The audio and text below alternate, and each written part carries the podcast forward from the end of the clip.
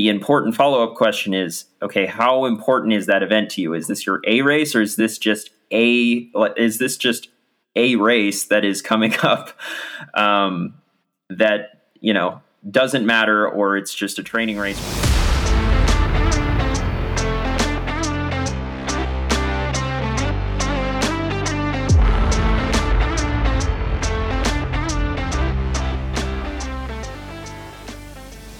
What's up, everybody? Welcome back to the Matchbox Podcast presented by Ignition Coach Co. I'm your host, Adam Saban, and I've got the full crew with me in the studio today.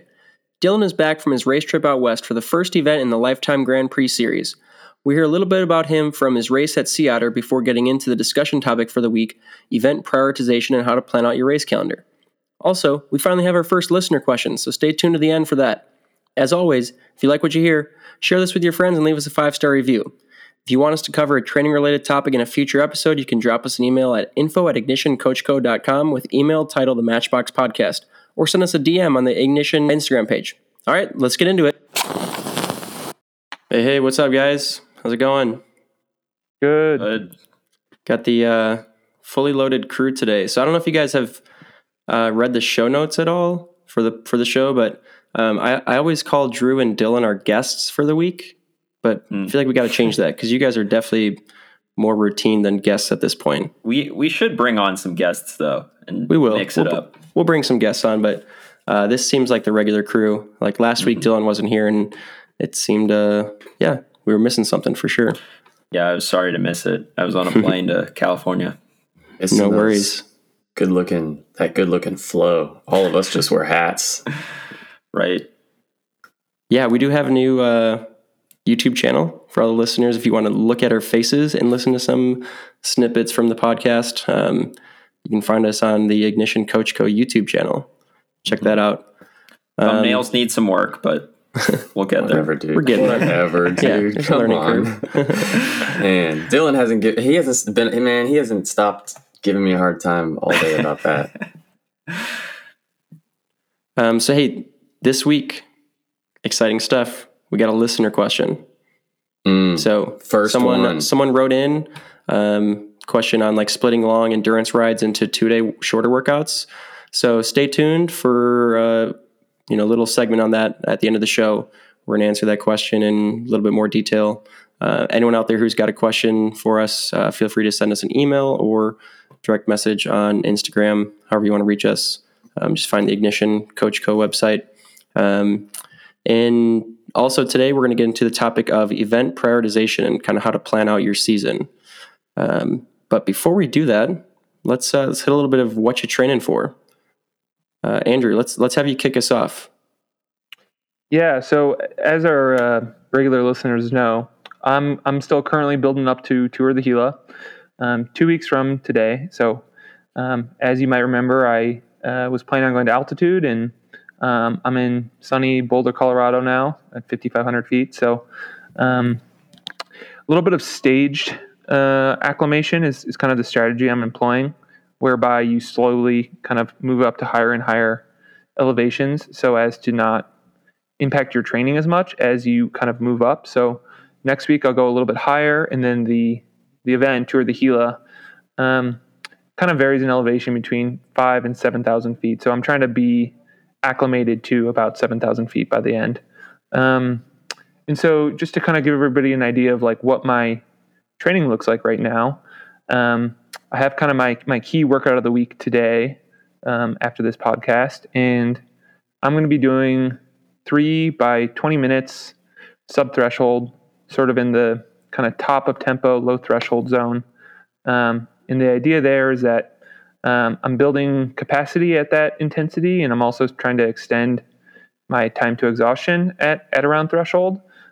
Reason being, that's one of the major demands of Tour of the Gila. It's a lot of kind of long, steady climbs, and it's going to be even more specific today because it'll be the first time I'm doing that workout at altitude, at least at a higher altitude than where I live in Asheville.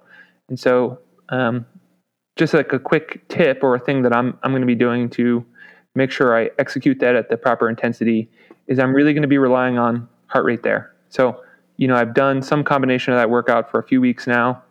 And so I sort of know you know, at sea level or at 2,500 feet where I live in Asheville, what my heart rate is. So rather than pacing by power, I'm going to be pacing by heart rate to account for, you know, the lesser amount of oxygen that I'm dealing with here. So should be fun, should be interesting.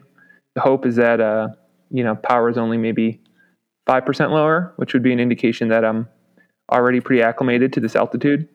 But it could be as low as 10% less, you know, if I'm unacclimated. Awesome. And can you remind us all what Tour of the Gila entails? I know it's a stage race, but how many days is it, and what do each of the stages look like?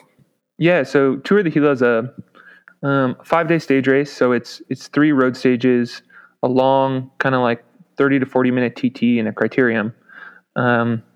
And the first stage is pretty flat. You go through a valley, but it finishes on a long climb, right? So that climb at the end is going to be like a major determinant of where you finish and, you know, where you end up in GC. The second day is actually sort of the opposite. It's climbing heavy up front. And then if you're sort of a sprinter like myself, if you can kind of make it over the climb with the group, and this is like, you know, to give everybody like a more specific idea, it's like an hour-long stair-stepping climb. So it's maybe kind of actually broken up into like 3 20-minute climbs. So that's going to be super kind of, my workout is going to be super specific to that. Because that's really maybe a day where there's a good opportunity for me. So, you know, if I can improve my ability at threshold, you know, and not lose too much at altitude, can make it over with the group, and maybe even be like the last sprinty boy left in the group. So that would be great. Then you do the time trial. Like I said, 30, 40 minutes. You do a criterium the next day. And the final day is the dreaded Gila Monster. So that's 100 miles, 11,000 feet of climbing, just, you know, tons and tons of huge climbs. And so given my, you know, rider profile, this will likely be a day where I'm sort of working for maybe like our GC guy. So my job there will just be to, you know, maybe ride the front or kind of sit in the wind to protect him and get him to, you know, the base of maybe the final climb in a good position. Keep him hydrated and fueled and, you know, using as little energy as possible. So yeah, it's the whole thing is pretty daunting because it's a lot of climbing. I'm not a climber. It's at altitude. I'm not from altitude. So, a couple of challenges, but should be fun. Should make me a better rider. And it's the first race of the season for me. So it'll be a heck of a training stimulus, and hopefully, you know, bring me some good legs when it comes time to do the races that I'm maybe a bit more suited for. Awesome. Yeah, good stuff. Drew, how about you, man? What's training looking like these days? This week's a rest week, so pretty chill. Just finished up like a 3-week threshold block, so I was building up the threshold just to like, I mean, I guess if you guys want some top secret numbers, I was doing a lot of these 8-minute thresholds where I was really trying to hit my threshold or even maybe a hair over. So for those, I was doing 8 minutes at 375, and those felt really good. I had never done like 8-minute efforts before, so that was pretty cool. And it seemed like they worked. I felt pretty good at the last race I did last weekend, but rest week this week. So still riding, and the volume will be a little less, but just less intensity overall. And then I'll race. There's a crit this Saturday up at my alma mater, Marion University. It's basically going to be like 15 Marion riders versus like 10 Texas Roadhouse riders. And so it's going to be like a 2-up team royale. So that'll be fun. That'll be just a training race that we'll try to just go and smash, make hard. So yeah. And then next week I'll jump into over-unders. I hope you come away super proud of the fact that you beat up on a bunch of college students. Yeah, yeah. College kids are fast, man. I was saying they have more time to train than probably all of us. I have the feeling of like Adam Sandler and the Longest Yard, but I hope it doesn't go the way that movie goes, because we definitely are the guards in that movie. Like we're definitely the strong. At the end. What? No, I don't think so. No, it's just that the prisoners beat the guards when it was supposed to be like a tune-up game for the guards to just smash the prisoners. So like Roadhouse is going there thinking we're about to just smash all these college kids, but it would be pretty embarrassing if they gave us a run for our money. Dude, Drew, for context, can you, like, what does a typical training volume look like for you, and then compared to what your recovery week volume looks like? Yeah, the last 3 weeks when I was doing that threshold was between like 12 and 15 hours, which is probably a little on the low end, but that's just how life is, I guess. And then this week is probably going to be somewhere around 10 to 12 hours, so just a couple hours less. But I'm still hitting the gym. Like I still did an intense gym session yesterday. So I still do that on my rest weeks. I just take out all my bike intensity for about 5 days. Cool. So yeah, like today I'm still planning to go do like a 3 to 4 hour endurance ride. Since the race this weekend, it's in 2 days. Since it's not that big of a deal, I don't mind going into it with a little fatigue, and today's just going to be a low key endurance ride. So the weather's supposed to be super nice. So that's kind of why. You know, I think there's a Seiler study where they compare 4x4 minutes, 4x8 minutes, and 4x16 minutes, and 4x8 minutes came out on top. I'd have to go back and look at the study to confirm, but Seiler's a big proponent of the 8 minute efforts. I will say, though, that maybe like a possible mechanism for that yielding the most improvement is that I guess it depends on like what your test is, but I really think of 4x8 minutes as a great way to teach to the test, so to speak, right? So like if you do a lot of 4x8 minute efforts, that's probably the intensity that you can do your 20-minute power test at. And so like if you're really looking to improve your 20-minute power, not necessarily improve your threshold per se. I think that that's maybe the best way to really kind of like build capacity and ability at like 105% of threshold. Yeah, I would agree with that. I'd have to go back and look at what they measure. I mean, they probably measure a couple different things. But in order to say that this type of interval is superior to the other two types of intervals, I'd have to go back and look at what they're measuring.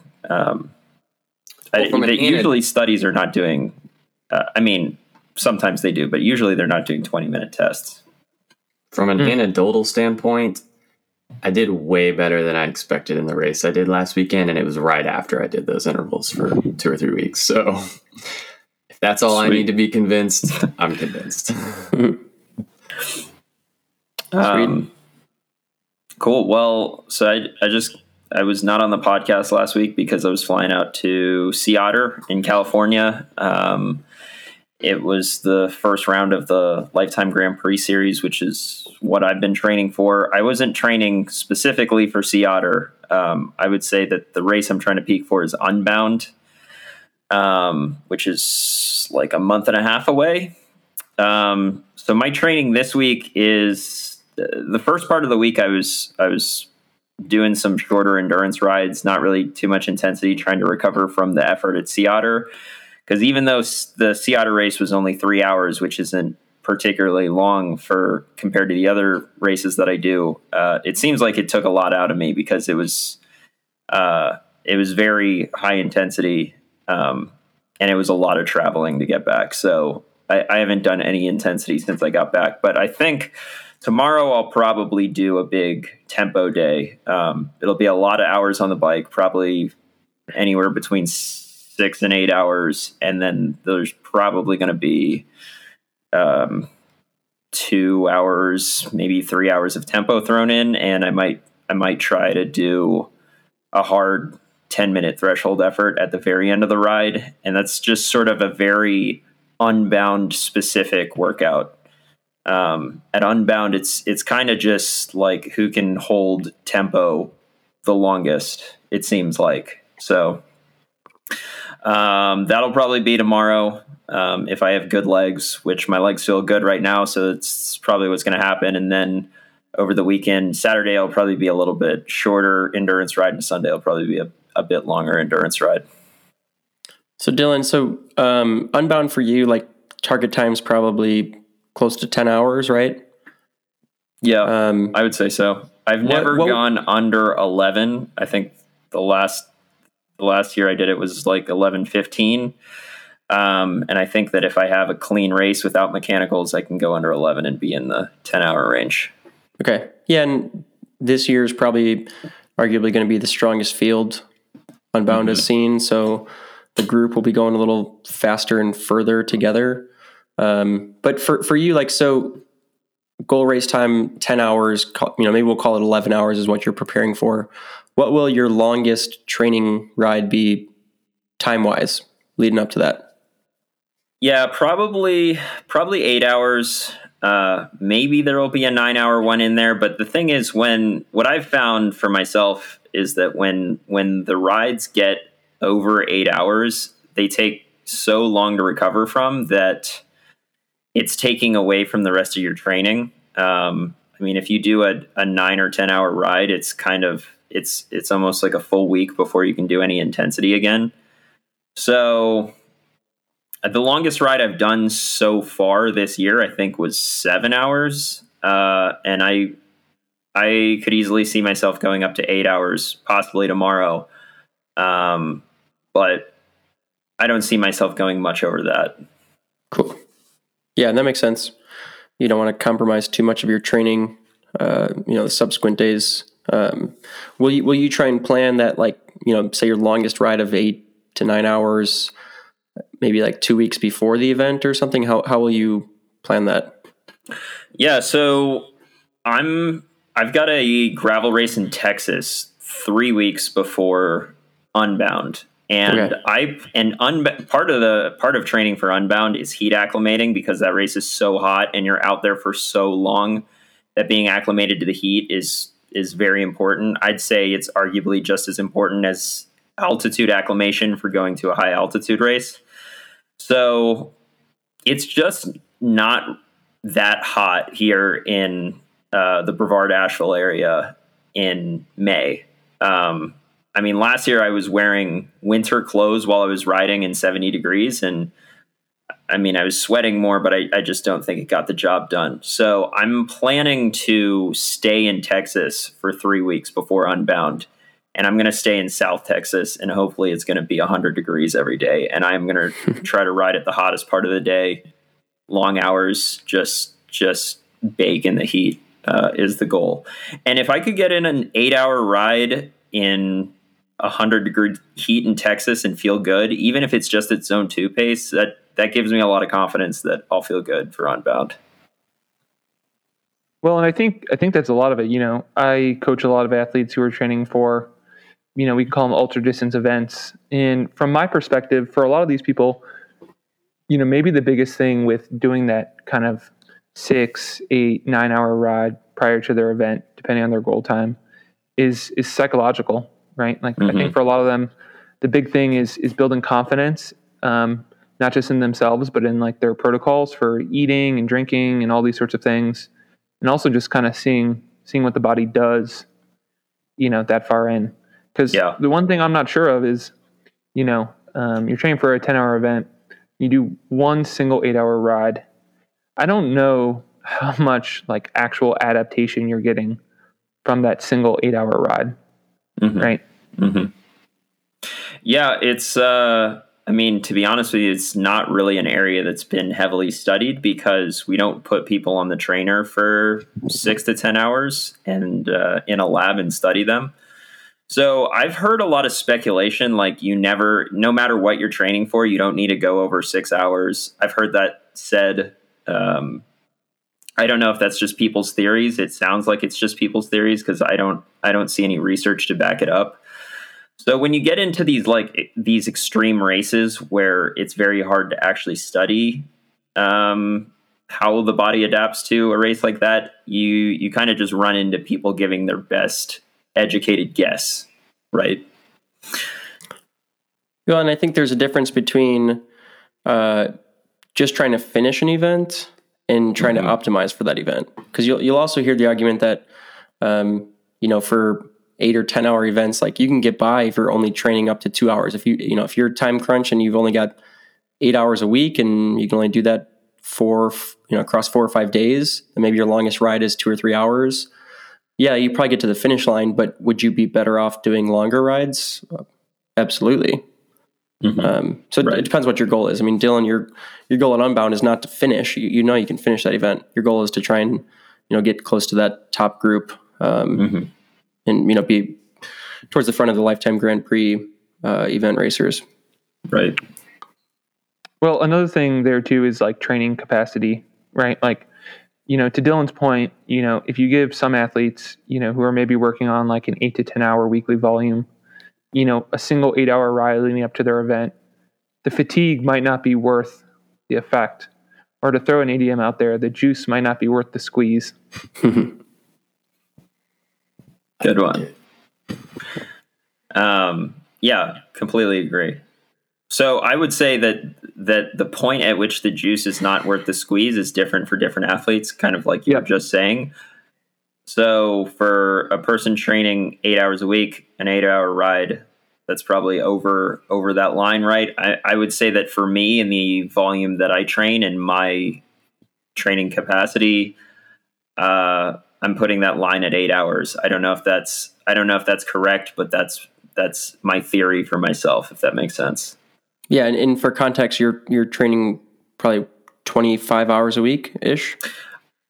To be honest, I've actually bumped down my volume this year. So I would say for the past 2 years, 25 to 30 hours a week during the base season was pretty typical for me. And this year it's been more like 20-ish. And I think the main reason why I've decided to do that is because I often find myself feeling chronically fatigued mid-season. And it could just be because I do too much racing, but I think there's also a component that by that point my body is just tired of training so much. So I'm going to see if bumping down the volume a little bit helps with that. And so far I've felt really good, and my power numbers have been great, and so I guess right now I've sort of proven to myself I don't necessarily need that volume in order to perform optimally. Well, and here's kind of an interesting take on that. We talk about like different levels of periodization, right? Like micro, macro, meso cycles, mm-hmm. So like the weekly periodization, the monthly, the yearly, I think, the best coaches are sort of thinking about, at least if they're working with athletes for whom they have like a huge goal, like a really high aspiration. You also have to think about like the periodization across years. And so what mm-hmm. I sort of wonder is if, maybe you weren't racing to your absolute best when you were doing those 30-hour weeks in previous years, mm-hmm. but maybe having those weeks in your legs now and then sort of almost doing like a multi-year taper could really, really be the secret sauce. Yeah, let's hope. I mean, I will say that my power numbers this year are higher than they have ever been. Interestingly enough, though, I haven't won a race yet this year, which is very unusual for me. I usually clean up at the local races early season. So I don't know. The results are not necessarily reflecting how strong I feel and how strong the numbers suggest that I am. But I think resident Ignition coach Scott McGill would say otherwise. What do you mean? Dude, he beat you in that gravel race last year. I didn't race Scott McGill in the gravel race last year. That's right. You had a concussion. That's right. Scott beat me in that gravel race. Oh, Scott beat Drew. Okay, yeah. I gotcha. Take it back. And then a month later, Dylan beat me in another gravel race. So these guys I think last year, and this is actually usually how my early season goes, just because the early season is usually just local races. I usually win like the first 3 or 4 races that I do. So I don't know, not off to a good streak there. Hey, winning isn't everything. I guess, and I will say this is not an excuse. This is me needing to work on my sprint finish. But I will say that every single race that I've done this year, whether I was sprinting for the win or sprinting for a minor place, has come down to a sprint finish. Every single one. and I haven't won any of them. So we can work on that. So Dylan, so going back to you, you were talking about performances. Can you give us a little insight into what you did this past weekend? Yeah, so like I said, it was the Sea Otter Classic, which this year was an 80K mountain bike race, at least, which is 50 miles. Yeah, 50 miles. At least that was the event. You know, they have a ton of events at Sea Otter, but that was the event that was going to count for the Lifetime Grand Prix, which is the whole reason I'm going out to Sea Otter in the first place. I would not fly to California for a race this early in the season when I've just finished my base training and not trained for it if it wasn't part of the series. But so it was probably the first time in 4 or 5 years that I've done an XC style start. And what I mean by that is that the gun goes off and you are sprinting as hard as you can to get into the single track in the best position possible, because it's like a minute maybe of sprinting before everybody slots into their place in the single track, and then you can't pass much. I don't miss that style of start at all. That was always my weak point when I was trying to be an XC racer. I felt like I did okay. I think I was in the top 20 going into the single track, and pretty much held that position for most of the race. I got in with a good group. I think Alex Howes, Taylor Ledeen, Stefano Barberi, Jeff Kabush. I mean, it was a bunch of really strong guys, which it was actually important at that race because there were open gravel sections where we could kind of rotate. The average speed was really high. I think 17 miles an hour for a mountain bike race, which is, you know, for you mountain bikers listening, you know, that's super fast average speed for a mountain bike race. On the last lap, it was a 2-lap race. On the last lap, on the final climb, I was on the verge of cramping, so I had to let Stefano, Taylor, and Alex Howes. I just had to let them go because I felt like if I had gone any harder, I would have locked up, and I didn't want that to happen. And then I came across the line in 17th, which, you know, 17th doesn't seem like anything special, but given the competition that was out there, I'm pretty happy with that. What about go till you blow, man? Like, why didn't you I was about to blow, dude. I mean, I was so close. I would consider locking up and cramping blowing. So what place does that put you at for the Lifetime series? I'm in 13th. So we were having this discussion. I think probably my goal for the Lifetime series is going to be to get into the top 10, because that's in the money. And also, I mean, top 10 amongst that pool of athletes, I'd be super proud of. And I think what I'm hoping is that like the mountain bike guys just crushed at Sea Otter as expected. Keegan won, Russell second, and a bunch of other mountain bike guys after that. And the gravel, the gravel specific riders didn't do super well.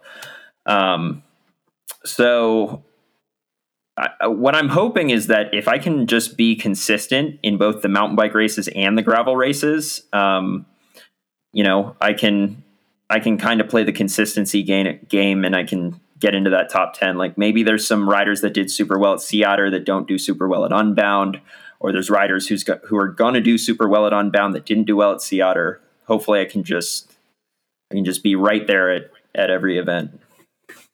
Yeah. So Dylan, so you talked about how you came into Sea Otter basically on the tail end of your base season, mm-hmm. Which Sea Otter for you, I mean, this is part of the Lifetime Grand Prix, so it's a big event. Like, it's not an event that you just didn't care about. So obviously mm-hmm. you were still trying to go and have a good result there. But coming in off of base fitness, you know, seems kind of crazy for that scale of an event. So I think that's a good transition for us to get into the topic for this week, which is, how do we prioritize events across an entire season? So for you, yeah. You've got 6 events that are part of the Lifetime Grand Prix. They're all weighted equally as far as points go. Mm-hmm. spread across, what is it, like 7 or 8 months or something is the season. I think it's seven months is how long the season is.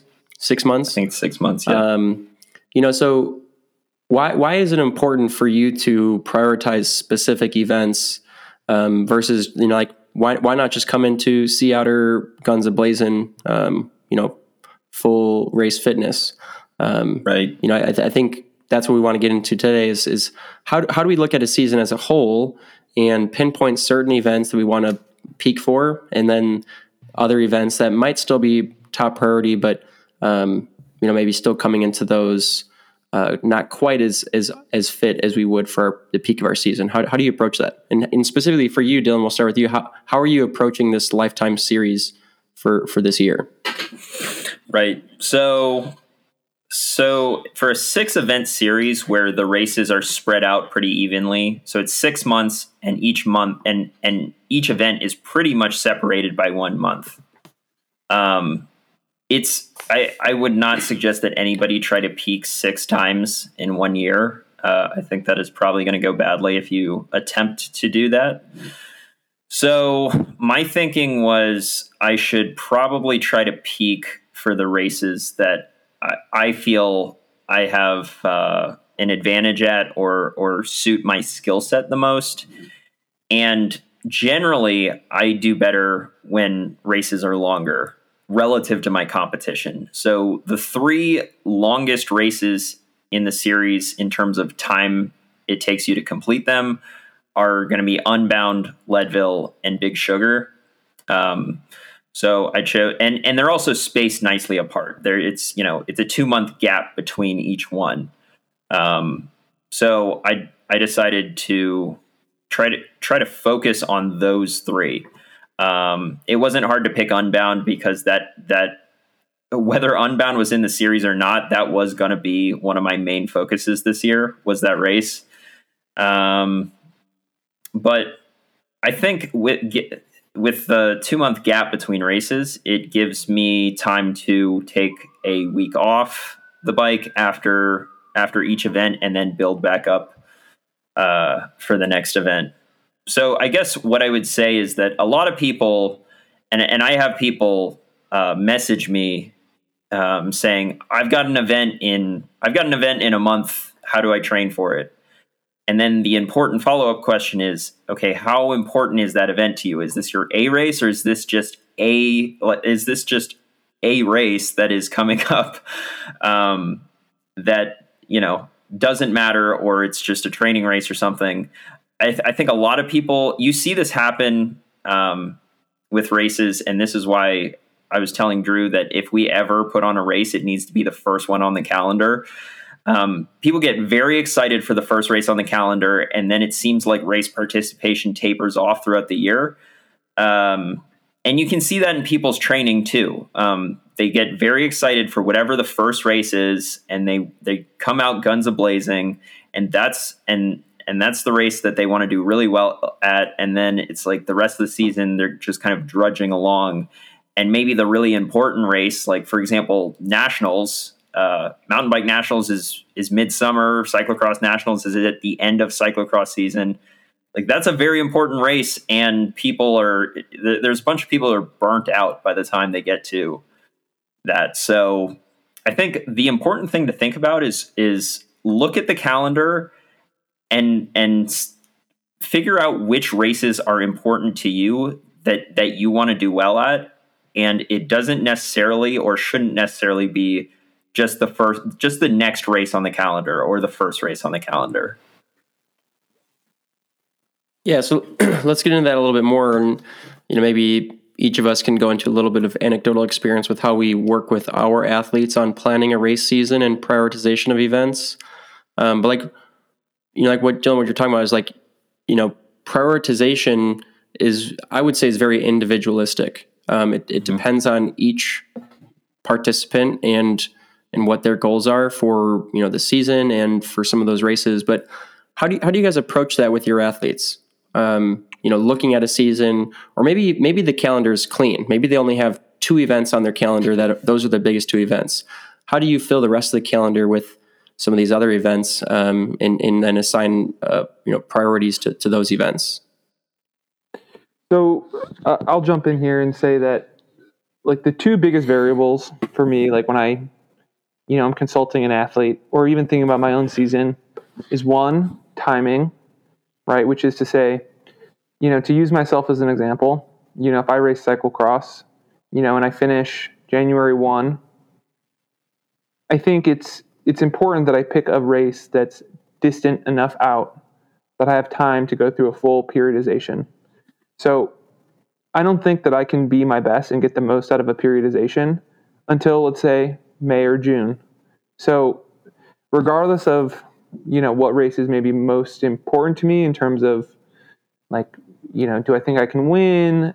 Is it well suited for me? It has to be sort of at a sufficiently far distance that I can get in enough training to truly achieve a peak, right? So for me,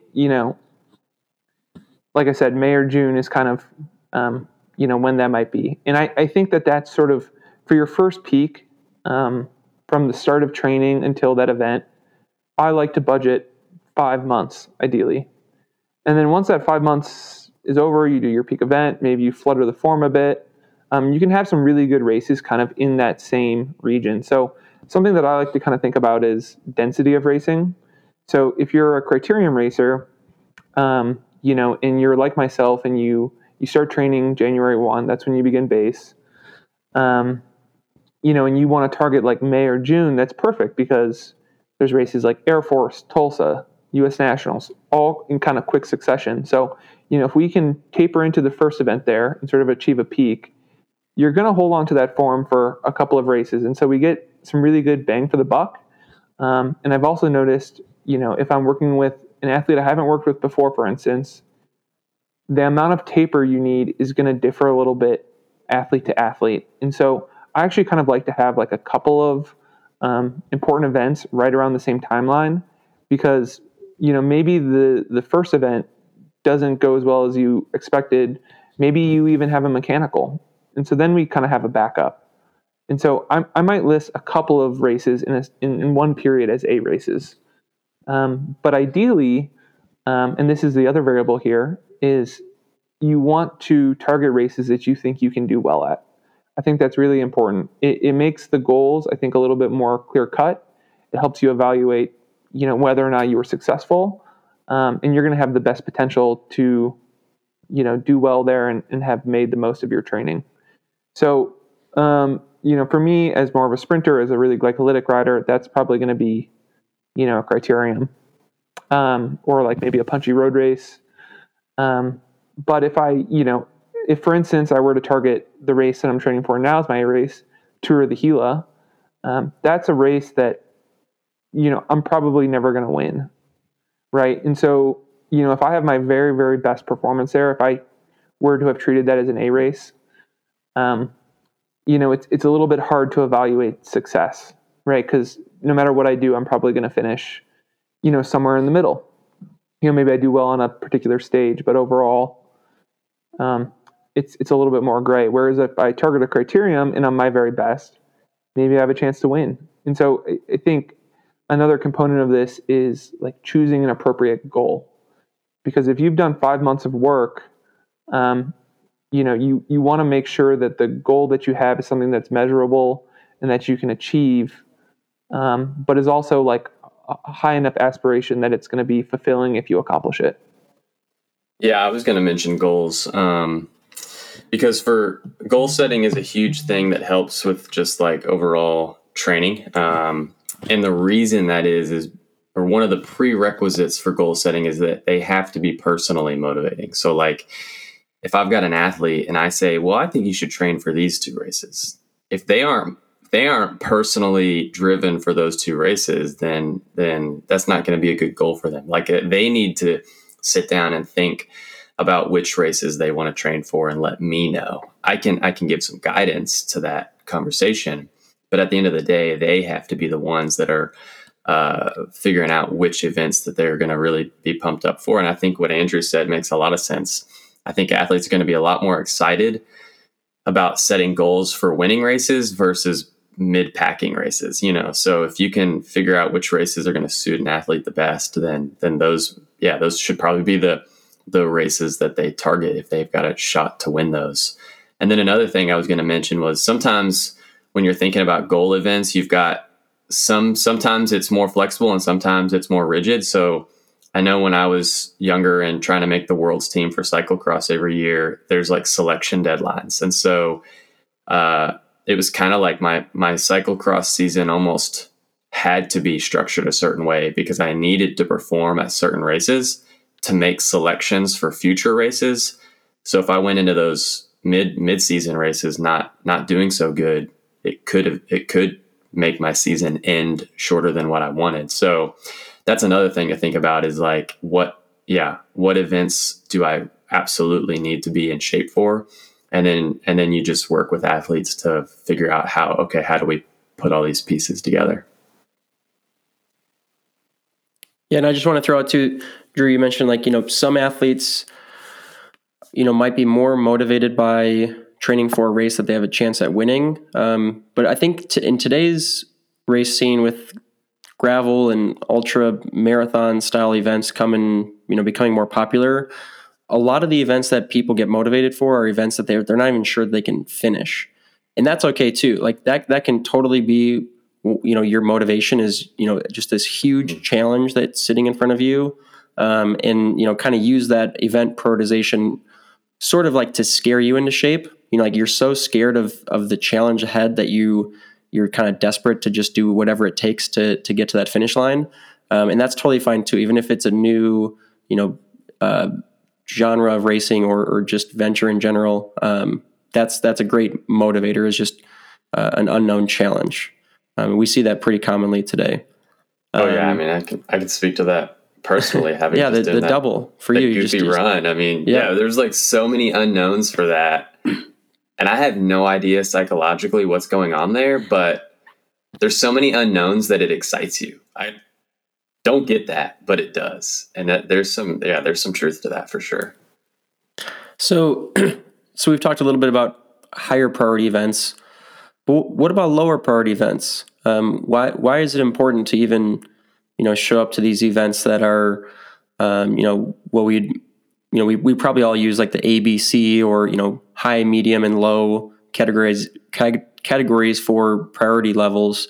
Like why do we even have C-level or low-level priority events on the calendar? Well, from what Dylan was saying earlier, it's because they should just give us a confidence boost, right? Just go there and smash everybody and then go to your big races with some confidence. Isn't that the... I guess that could be one reason.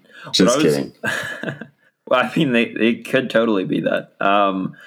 One thing I was going to say when you were talking about, you know, a lot of people with these big gravel events or, you know, could be a big mountain bike event or even a big road event, who, you know, they're just trying to finish the race, and the distance or the elevation or whatever is so daunting that they don't know if they can finish.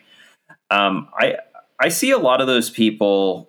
A lot of times that event is one of the only ones on their calendar, or maybe it is the only one on their calendar. A lot of people training for Unbound, they're like, I'm just training for Unbound, that's it. Or Leadville, I'm just training for Leadville, that's it.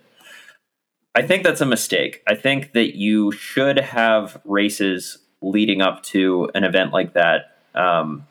They probably shouldn't be as long as that race, but in an ideal world, you might even have increasing distances of races. Like you might have if you're training for 100-mile mountain bike race, you might have a 50-mile race and then a 70-mile race. And then you've got that 100-mile race.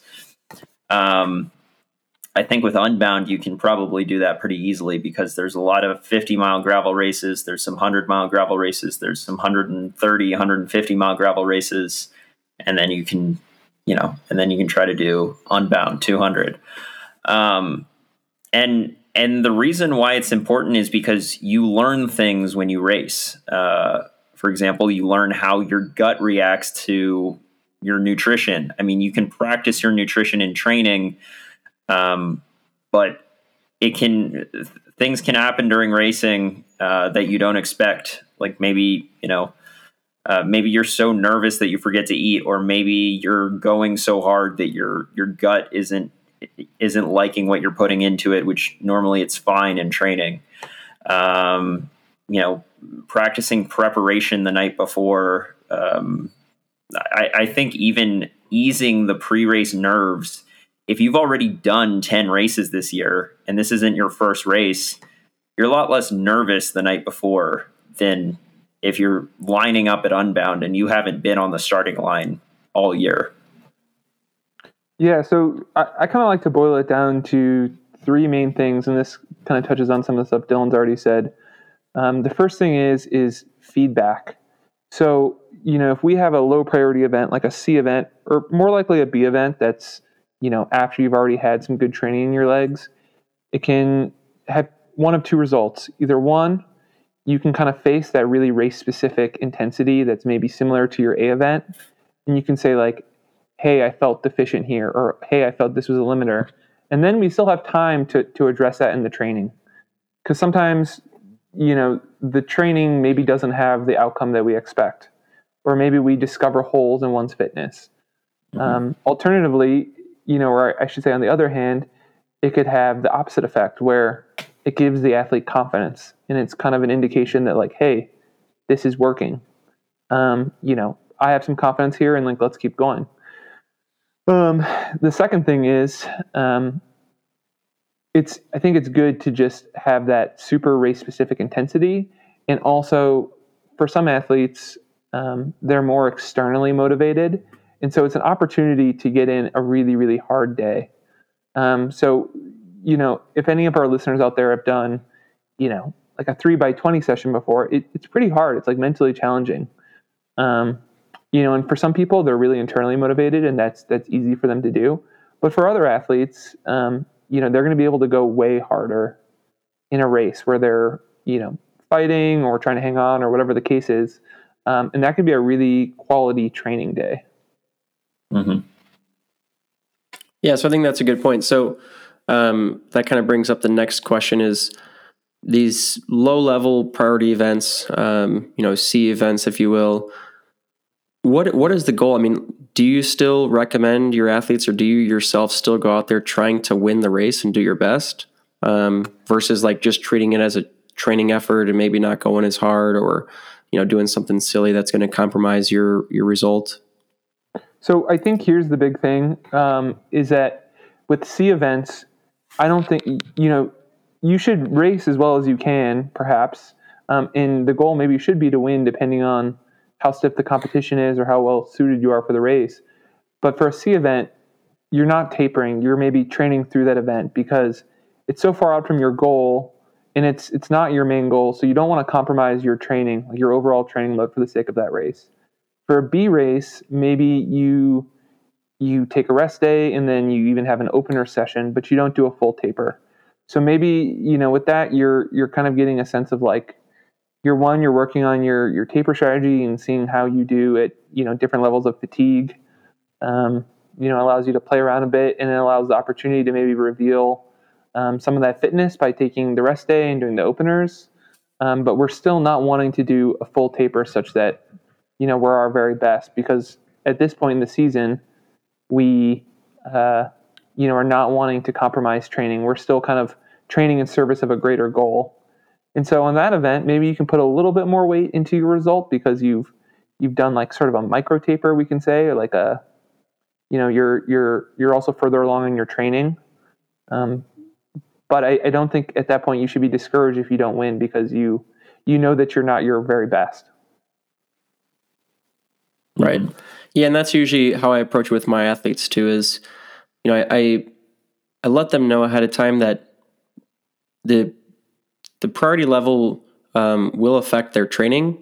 So if it's a C-level priority event, we're just replacing one of their high-intensity efforts for that week with the race, and then wherever they come into it, that's the the fitness and the freshness they bring into that event. B-level priority events, maybe we can schedule it where it's coming at the end of a rest week. If it's not, then maybe we'll take half a week to, quote unquote, deload or taper into. And then, A priority events, they're, we're taking probably a week of preparation leading into the event or more. But it's all about the preparation coming into the event. Once the gun goes off, I try and tell them all, race the event like you would race an event. We might use C events to try new things as far as nutrition, or maybe you're trying out your gear setup for your A-level event. They're definitely there to as more preparatory. But as far as the race strategy goes, I would never tell an athlete, don't give it your all and try and, win the race still. Maybe you try and take a different strategy. Maybe you want to practice your sprint that day, so you stay in the group until the end instead of trying to solo off the front or something, depending on what we're working on. But I would never tell an athlete, your result doesn't matter and you can just, line up and just go have fun or do whatever. It's still a race and we're still bike racers. So, once the gun goes off, kind of forget about what the preparation was going in, and whatever you have on that day, you try and utilize it to the best of your advantage. And I think a lot of racers actually benefit from their C races in overall strategy, because they are coming in so much with more fatigue than they would for a B or an A level event, that they learn strategy in a different way because they don't. Go ahead, Drew. Less matches in their matchbox. Yeah, exactly. And it learns. It teaches you quick to preserve those matches. You don't have the freshness to send, 5, 6, 7 flyers that have no hope of sticking. So, you might be more, incentivized to stay in the group, or, try and, suck wheels and just try and, not put your neck out. Or maybe you're, like I said, you're just going to, hold out until the sprint at the end or something and surprise yourself. Whereas with A-level fitness and coming in, a lot of times everyone's so fresh that right from the beginning they feel good and they feel invincible. So you kind of take a little bit different strategy or approach into the racing. Mm-hmm. Yeah, anytime you're talking about tapering, what you're trying to balance is this balance between fitness and form. And so for a C level race, fitness is the priority. So you're not trying to really even think about form that much. B race, maybe you're meeting somewhere in the middle where you're not really losing fitness, but you're not really coming into it with great form. But something about the A races that's really important is when you taper for an A race, you're actually losing fitness because of how long the taper is. And so if you were to do that numerous times throughout the season, you're going to lose so much fitness from so many tapers that it's not going to be worth it. That's why you have to limit the amount of A races you put on the calendar, because you're just going to lose too much fitness. And that's a good thing for the few times you do want those A races to pop up, because when your fitness might drop a little bit, but it's worth it because your form is going to be up so much from that you're going to have a better performance because of it. Right. Yeah. And what you're referring to there, Drew, is not necessarily the tapering the week of, but you're talking about the build, maybe 2-4 weeks leading into that event, where you're really starting to drop down the volume and building up the intensity. So it's not necessarily that you're losing fitness throughout that week, because you're probably going to make up that fitness during the race. You're going to get a fitness bump from the race effort itself, but it's the whole build into it, and that's where the periodization of a whole season comes into play, and why it's so critical to prioritize your events in such a way where the season can be structured so that you're setting yourself up for success on those race days or those A days, because there is a sacrifice in your overall fitness in the lead up to the event. And it sounds weird to say that, it sounds like why would you sacrifice fitness if you're trying to peak? But it's allowing your body the proper adaptations and rest and recovery, and also pushing your limits as far as how hard you can go during your training sessions. And in order to do that, you have to be more fresh coming into each of those workouts. So over the course of a maybe 2-month span, you're losing quite a bit of overall fitness and endurance and durability as an athlete too. So it takes some time to build that back up after the event's over. And that's why, like Dylan, you were talking about the Lifetime Series, you know, it's challenging because there's 6 events across 6 months. So you cannot, there's no way you can come into the first event peaking and carry that peak for 6 months. It's just not possible. And for you, like, you know, you probably had to decide, like, were you going to peak for, you know, a race like, you know, Crusher, or Big Sugar, you know, like duration wise, those are probably pretty similar, you know, 5-ish hours. But the fact that it goes Unbound, then Crusher, then Leadville, like that's 3 months in a row. You're not going to carry that peak for 3 months. So you wanted to give yourself enough time to, you know, to build back fitness after Unbound and then build back fitness again for the end of the season at Big Sugar. Right. Exactly. Yeah, and we're not going to get into periodization in today's show. That's just a whole nother topic in itself. What are the different, you know, period cycles look like? So we're going to save that for another show. But I think that's a pretty good wrap on this topic for today of just, you know, what it looks like to prioritize events across a season. So let's get into this this listener question for everyone who's been sticking. Oh yeah, Andrew, you got one more thing? Yeah, one more thing that I think is worth addressing, you know, to just kind of clarify Drew's point, and I'll make this quick. I think of fitness, like building fitness and the training you're doing is building potential, right? So like the more we train, the more potential we build. And then resting reveals that potential, you know, with the goal being performance. So being the fittest you can be is not necessarily going to equate to performance. Like you could build up a 200 CTL. It doesn't necessarily mean that you're going to race better than if you had a 150 CTL. And so, you know, it's a balance, but I think that was worth clarifying. Yeah. That was great point. Stuff. Yeah. Also 200 and 150 are some real high numbers. Yeah. I like to set my FTP really low. Yeah. Hey Andrew, do you want to read the listener question that we have this week? Yeah, absolutely. So I hope the gentleman who emailed in doesn't mind that I read his question on the air. But he said, I work and have a family, which means I'm not able to get long blocks of training in. Typically, I can get in the gym. It's dark and cold here at the moment, around 8:30 p.m. and do an hour and 30 minutes zone 2. I realize base should be in big blocks, but wondered if I did a 1.5 hour session before work and a 1.5 hour session in the evening would give similar training effects.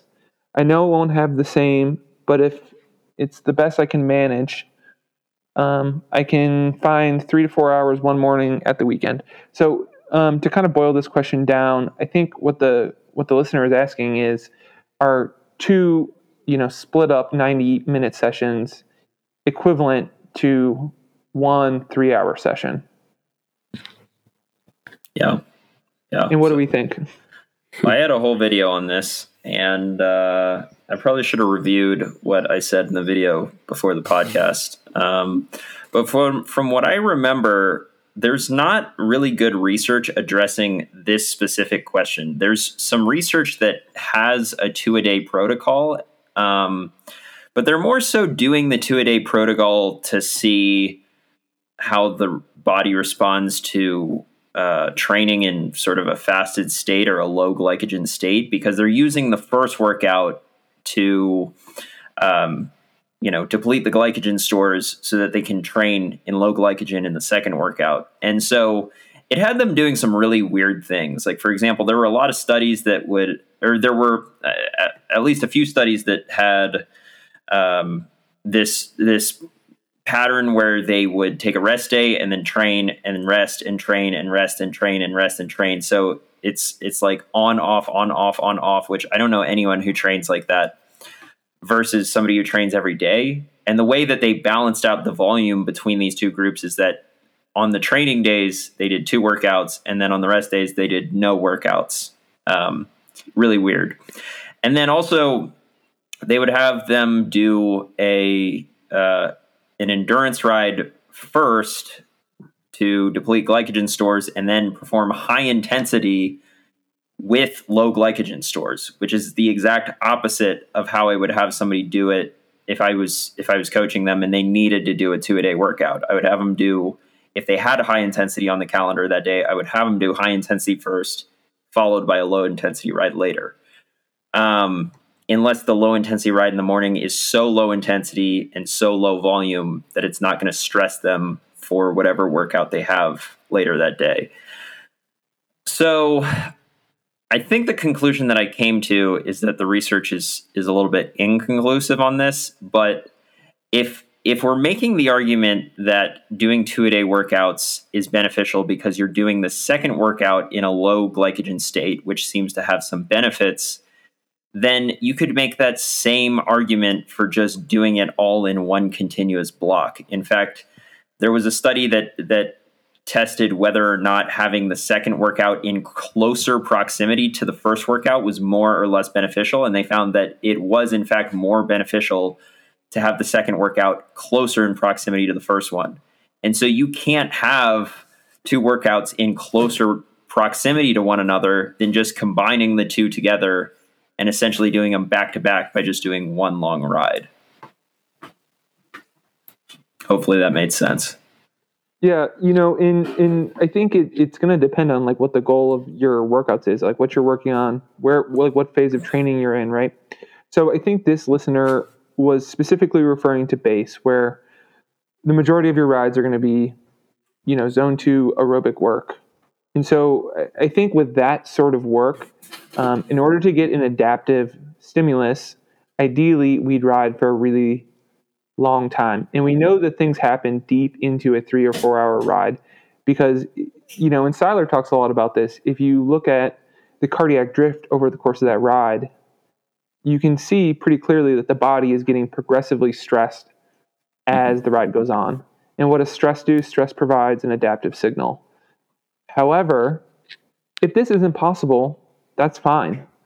I think doing more overall volume, the two 90-minute sessions, as opposed to the one 3-hour session, is better than just doing a single 90-minute session or, at the extreme end, reorganizing your life in such a way that you could maybe fit in a 3-hour ride, but then you have to go right back to work. You don't get to eat or shower, or maybe you're sacrificing sleep. So it all has to be balanced with one's lifestyle. And my perspective is that you can only do as much training as you can recover from. And so what this means is if you have 10 hours of riding per week, you need to budget maybe 14 or 15 hours of total free time to then account for, getting in proper nutrition, making good meals, sleeping maybe a little extra, having time to kind of unwind after your workout, providing that buffer between, your training and your work. Because just going nonstop, it's a very tricky balance. It's sort of like playing Jenga. And the more you increase your volume for a fixed amount of time in your lifestyle, it's like removing a block. Like every time you add more training, you're removing another block, which means that Jenga tower is getting closer and closer to toppling. And what toppling means for the athlete is that, they go into a state of overtraining, or they get fired from their job, or they don't spend enough time with their partner, so they get divorced, and so the consequences are huge, potentially. Yeah, that's where my head immediately went after you read the question was, would it be better to do two 90-minute sessions? Well, yeah, but practically, probably not. Like, I can't tell you how many times, because I've probably never actually prescribed somebody to do a 90-minute session in the morning and a 90-minute session at night. Like, that's just practically, that would be extremely rare, I think. Unless his job's like pretty low key. I mean, if you're thinking a normal 9-to-5 job, which it sounds like that's what he's dealing with. If he can only ride on the weekends, he can only get in his long rides on the weekends. How much are you really going to gain from waking up at 5 a.m. or 5:30 to get in 90 minutes in the morning? Get home, ride 90 minutes. You're not even eating dinner till 8 or 9 p.m.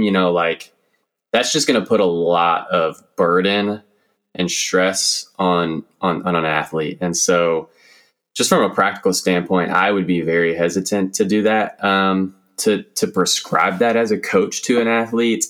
I think maybe there are other ways that gains could be made. Something that I do often prescribe is 2 days where the morning session is like a short gym session or a short run, because it's a 30-minute run could generate a good amount of stimulus in way less time than a 90-minute ride. And so that's one like alternative that I'll do personally and with athletes that I do, or, you know, like a gym session in the morning, because it just takes less time. When you're doing endurance rides, they take a long time, and to try to do that in the morning before work is maybe asking a lot. Mm-hmm. Awesome. Well, I think that's going to do it for today. Covered a lot of good stuff here. Hopefully that listener question was exciting for you all. If you stuck around till the end because you really wanted to hear our take on that question, send us some more. We'd love to hear that and include some more questions on the show. That's it for this week. All right, folks. Thanks for tuning in for the latest episode of the Matchbox Podcast. Like I said at the beginning, you can send any questions or topic suggestions to info@ignitioncoachco.com with email titled The Matchbox Podcast. Links to each of our social media pages can be found in the show notes.